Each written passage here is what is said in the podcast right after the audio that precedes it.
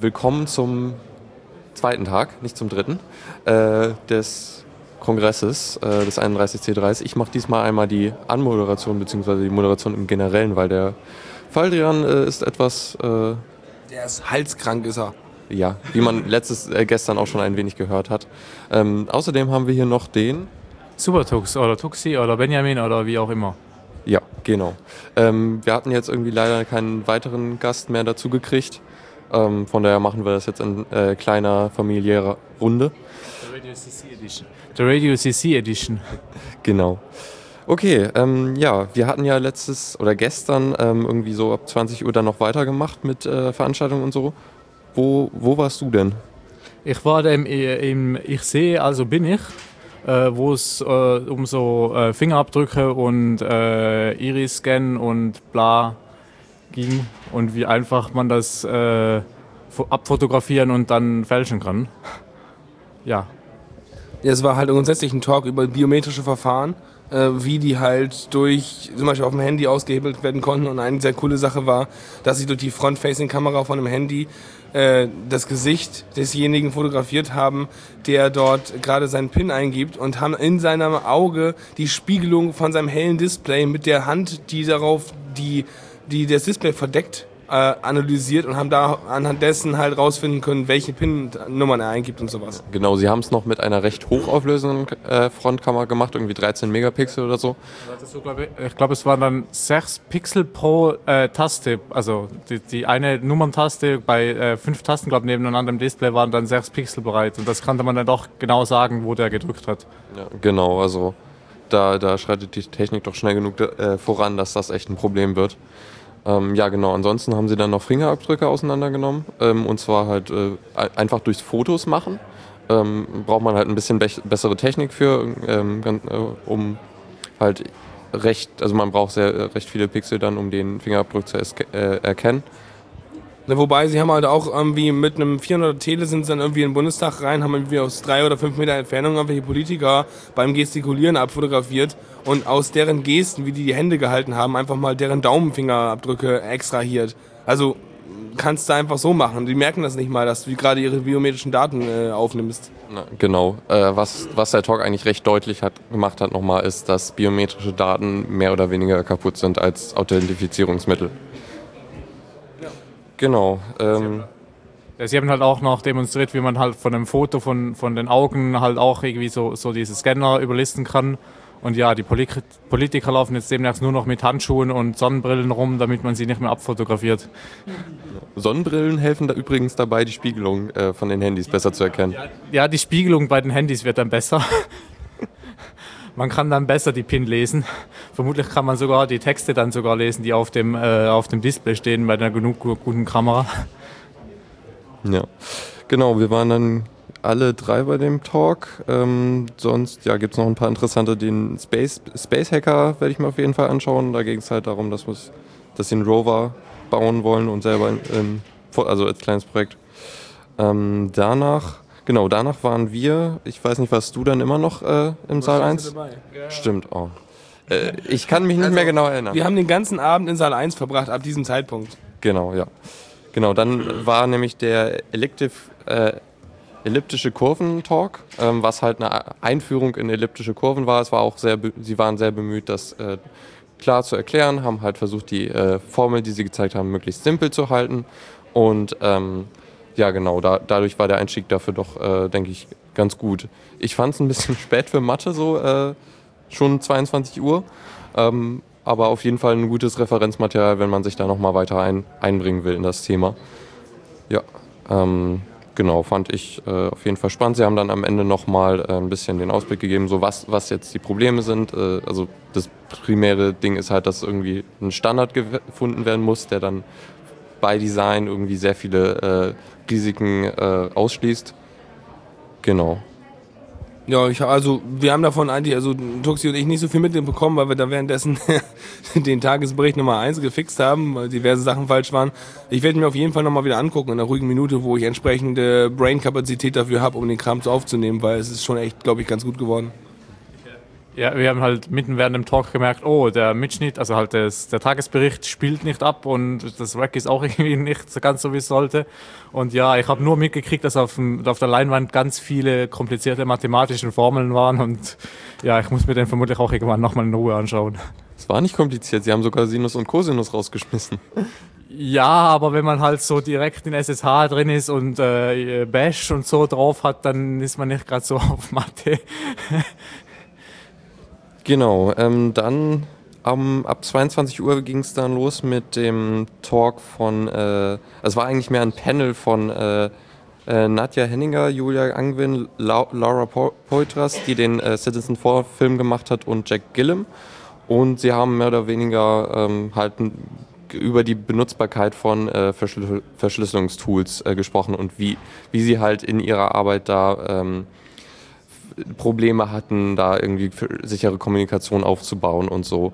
Ähm, ja, genau, da, da, da ging es im Wesentlichen darum. Das war halt auch das Vogelplänkel zu dem Film, der danach dann kam. Genau. Ja, nee. ja. ja. Danach haben wir dann, genau, danach kam dann halt Citizen 4, ne? Genau, als kompletter Spielfilm bis 2 Uhr. Ja, und danach wurde es dann wieder spannend, weil äh, als der Film, also beim Film, das ist ganz toll, das mit, mit vielen Hackern zu gucken, weil immer, man teilweise gab es so Szenen, wo man dann bei Snowden im Gesicht sehen konnte, was er dann gerade von der Situation hält oder so.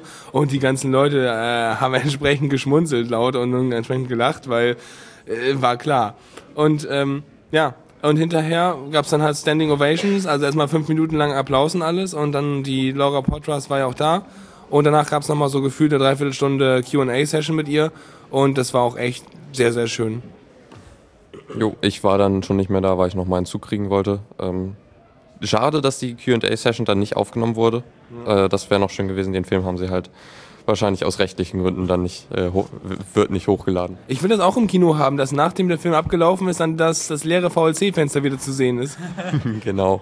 Ähm, ganz schön fand ich die eine Frage noch, ob jemand äh, er irgendwie kommt nicht mehr mit DVDs klar, ob er ihnen einfach 100 Dollar geben kann und das äh, Recht äh, zum Piratisieren äh, erwerben kann. Ja. Gut, das zum äh, Nachgeplänkel von äh, Tag 2, äh, Tag 1. Danach, danach, danach wurde es nochmal richtig spannend, weil danach war Nacht zum 3 und wo kriegt man Nacht zum 3 auf dem Kongress noch was zu essen her? Äh, und ja, da habe ich festgestellt, da war doch was mit Pizza, weil am Tag vor haben wir das irgendwie gehört, dass es hier eine Pizza-Hotline gibt. Und dann im Wikrisch gibt es eine, eine, Nummer, da kann man anrufen und Pizza bestellen. Und die machen, da steht, sie machen nur bis 3 Uhr, also so Richtlinie, da haben wir angerufen um 5 nach 3. Sind wir da jetzt 5 Minuten zu spät oder macht ihr noch? Und sie haben noch Pizza gemacht. Und sie haben uns das Leben gerettet. ihr werdet sonst elendlich verhungert. Ja. Neben den äh, anderen Essständen. Nee, um, um nachts um drei haben wir hier auch keine anderen Essstände mehr aufgehabt. Stimmt natürlich. Also hier, die, die, die Kantine hier oder was auch immer das ist, die war zu und auch sonst gab es noch ein paar Essenstände, die waren auch alle zu. Also die, die Pizza-Hotline, die war echt ein Highlight da nachts, wenn man nach den Vorträgen noch was essen muss. Jo, sehr schön, muss ich auch mal probieren. Genau. War, war auch lecker, also. Das, das ist noch ein Bonus. Ähm, genau. Ähm, dann seid ihr, wie ich wahrscheinlich auch, erstmal am Aus Ausschlafen gewesen am Tag 2. Äh, ich bin dann, glaube ich, so um 10 aufgestanden und habe dann erstmal schön gefrühstückt und dann äh, war ich noch äh, beim, in meiner Unterkunft und habe äh, den äh, Why is GPG Damn Near Unusable Talk äh, gehört, der irgendwie nicht viel Neues gebracht hat, fand ich. Ich weiß nicht, habt ihr den noch gesehen? Okay, dann. Ich war, da, ich war da frühstücken. Okay. Ähm, ich weiß nicht, also es war irgendwie sehr, sehr stereotype Repräsentation, so ja, der typische äh, User ist natürlich die Großmutter, die, die, die es nicht versteht. Ähm, und ja, irgendwie sehr, also es ging ein bisschen so um User-Interface-Geschichten, aber eher, eher so grundsätzlich und jetzt nicht konkret, was, was, was man machen könnte. Ähm, das Pro Problem ist natürlich deutlich, also der Talk hat natürlich das Problem sehr stark verdeutlicht, so GPG oder GNU-PG, die GUI hat sich irgendwie seit 20 Jahren nicht verändert. Ähm, von daher ähm, ist es da echt mal nötig, nötig was zu tun. Ja, aber für, für Snowden hat es ja gereicht. Also man, man, hat im Film immer wieder so gesehen, so Terminal, GPG, minus D und dann nur ein Haufen Code, der durchscrollt. Ja, und was ich ja nett fand, in der Q&A-Session äh, kam auch nochmal raus, wie eigentlich dann Journalisten eigentlich äh, dazu kommen, mit GPG und so umzugehen. Und da meinte dann die Laura auch so, ja, also sie hat sehr viel von Jacob Applebaum ge gelernt, weil äh, wenn sie jetzt nicht irgendwie verschlüsselte Mail schreibt, will der nicht mit ihr reden. Also musste sie sich das GPG-Zeug äh, anlernen und darüber hat sie es dann gelernt. Und das war, das war echt dann spannend. Ja. Ja, in dem Talk kam auch noch mal so kurz die Problematik auf, dass, dass es wohl etwas länger gedauert hat zwischen Snowden und äh, Greenwald, bis sie eine, also halt eine vernünftige ähm, äh, Kommunikation aufbauen konnten, weil, weil äh, Greenwald irgendwie echt Probleme hatte, sich da einzuarbeiten. Ja. Okay, zurück zu Tag 2. Ja. Genau. Dann bin ich, genau, in dem Talk danach war ich nicht oder habe ihn nicht gesehen, weil ich da dann hergefahren bin. Ähm, ja, ich, ja, ich auch nicht, ne? Ich glaub, Ach, du hast den, den noch von, von, von, von zu Hause geschrieben? Genau, genau, also den, den ersten Talk des Tages.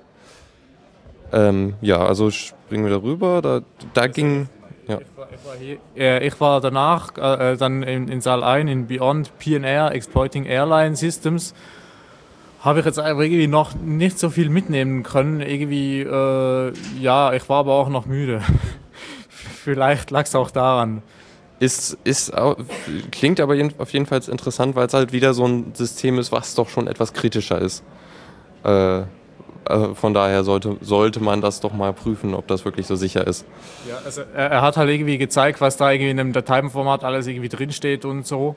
Und lustig war auch, das fand ich ein ganz interessantes System, er hat die, die Folien, hat er irgendwie auf einem Server gehabt und da hat er am Anfang gesagt, ja, ihr könnt das alle hier auf die Folien und dann wird das synchronisiert. Also auch bei ihm auf dem Beamer stand ein Speaker und man konnte dann L drücken und dann war mal ein Listener und dann wurde das synchronisiert, aber es ging dann halt irgendwie zwei Minuten und dann war der Server down, weil halt ganz Saal 1 auf den Server draufgehauen hat. Äh, und dann kam auch bei ihm auf dem, auf dem Beamer irgendwie zweimal eine Fehlermeldung, weil halt der Speaker-Modus nicht mal an den Server schicken konnte, welche Folie er gerade anzeigt. Aber es wäre irgendwie eine HTML-JavaScript-Sache, die er da gebaut hat. Das, also ich weiß nicht, ob das fertig ist oder ob er das selbst gemacht hat, aber das fand ich ein ganz interessantes Prinzip. Ist halt nur nicht so, ja, wenn da halt ganz Saal 1 das aufmacht, lief das nachher nur noch im Local-Mode. Genau. Ähm, ja, dann danach war ich äh, jedenfalls im Security Analysis of äh, Estonia's Internet Voting System, was recht spannend war. Also da, das hat ein Professor aus, äh, aus den äh, Staaten gegeben äh, und hat erstmal, ich glaube, die Hälfte des Talks war, war so seine bisherigen Projekte, ähm, was halt auch diverse amerikanische ähm, Wahlgeschichten sind, wo sie halt gezeigt haben, dass sie nicht benutzbar sind. Ähm, war auch sehr spannend, aber dann, dann ging's, danach ging es dann halt darum, dass er mit ein paar anderen Sicherheitsexperten eingeladen wurde, äh, das estnische äh, Internetwahlsystem zu prüfen, was nämlich äh, schon seit mehreren Jahren äh, ist es dort möglich, komplett online äh, von zu Hause äh, zu wählen. Jo. Ähm, von daher war es auch mal spannend, das anzuschauen. Und er hat, es war so ein, so ein bisschen Außenseiterperspektive. Also er hat dann auch festgestellt, so ja, da gibt es einige Probleme, ähm, die dann aber auch nicht so recht äh, angenommen wurden von, der, von, der, äh, von den äh, Programmierern und der Bevölkerung. Ähm, ja, aber auf jeden Fall äh, sehr, sehr empfehlenswert von mir aus. Genau. Da wart ihr währenddessen noch irgendwo? Ja, also ich war da dann, also nach, ich bin dann in die zweite Hälfte von den Lightning Talks halt reingegangen und ja, war auch äh, ja, recht abwechslungsreich und spannend. Äh, ja, das, äh, die erste Hälfte habe ich halt nicht gesehen, aber und ich war in Cyber Necromancy drin, wo sie halt versucht haben, von Metal Gear Solid oder was das war, äh, online, ähm, dann da wurden nach einem Jahr die Online-Server abgeschaltet, aber sie wollten da trotzdem gerne noch spielen, also haben sie aus dem Client heraus und einigen wenigen Mitschnitten, die sie hatten von der Kommunikation, weil die Original-Server gab es ja gar nicht mehr, sie konnten keine neuen Mitschnitte anfertigen, haben sie das ähm, Multiplayer-Protokoll nochmal reverse engineert und das war auch nochmal ganz interessant wie man da so rangeht, wenn man da irgendwie solche komischen Bithaufen da hat. Äh, wie, ja, also es war ganz nett gemacht, kann man sich anhören. Ähm, ganz cool, ja. Jo, klingt spannend. So, dann war Pause. Ich muss gerade überlegen, was ich da gemacht habe. Ich glaube, ich war essen. Was haben wir von 15 Uhr bis 16 Uhr gemacht? Rumgetüdelt. Ja, genau. Ja. Äh, wir, wir haben im Sand gespielt. Oh ja. Genau, das Sandkastending, von dem wir gestern erzählt haben, funktioniert auch jetzt. Und es ist toll.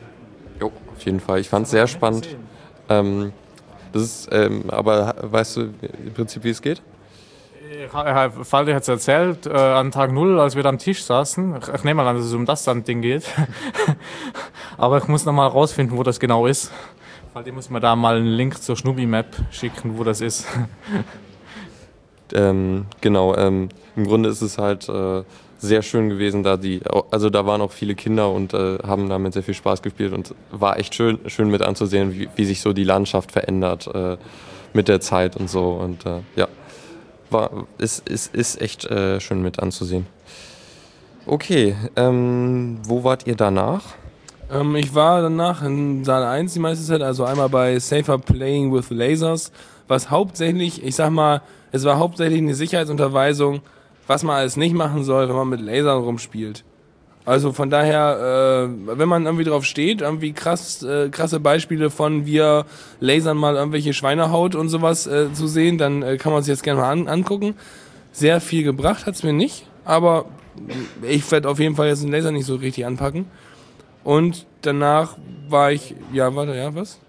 Ja, ich war parallel war ich halt in, in dem äh, GIF-Talk, äh, wo es, äh, wie hieß er, der Tod eines Mediums und sein Leben nach dem Tod, wo halt irgendwie so die Geschichte von GIF und halt dem Nachfolger PNG und so äh, erzählt hat, war ganz spannend.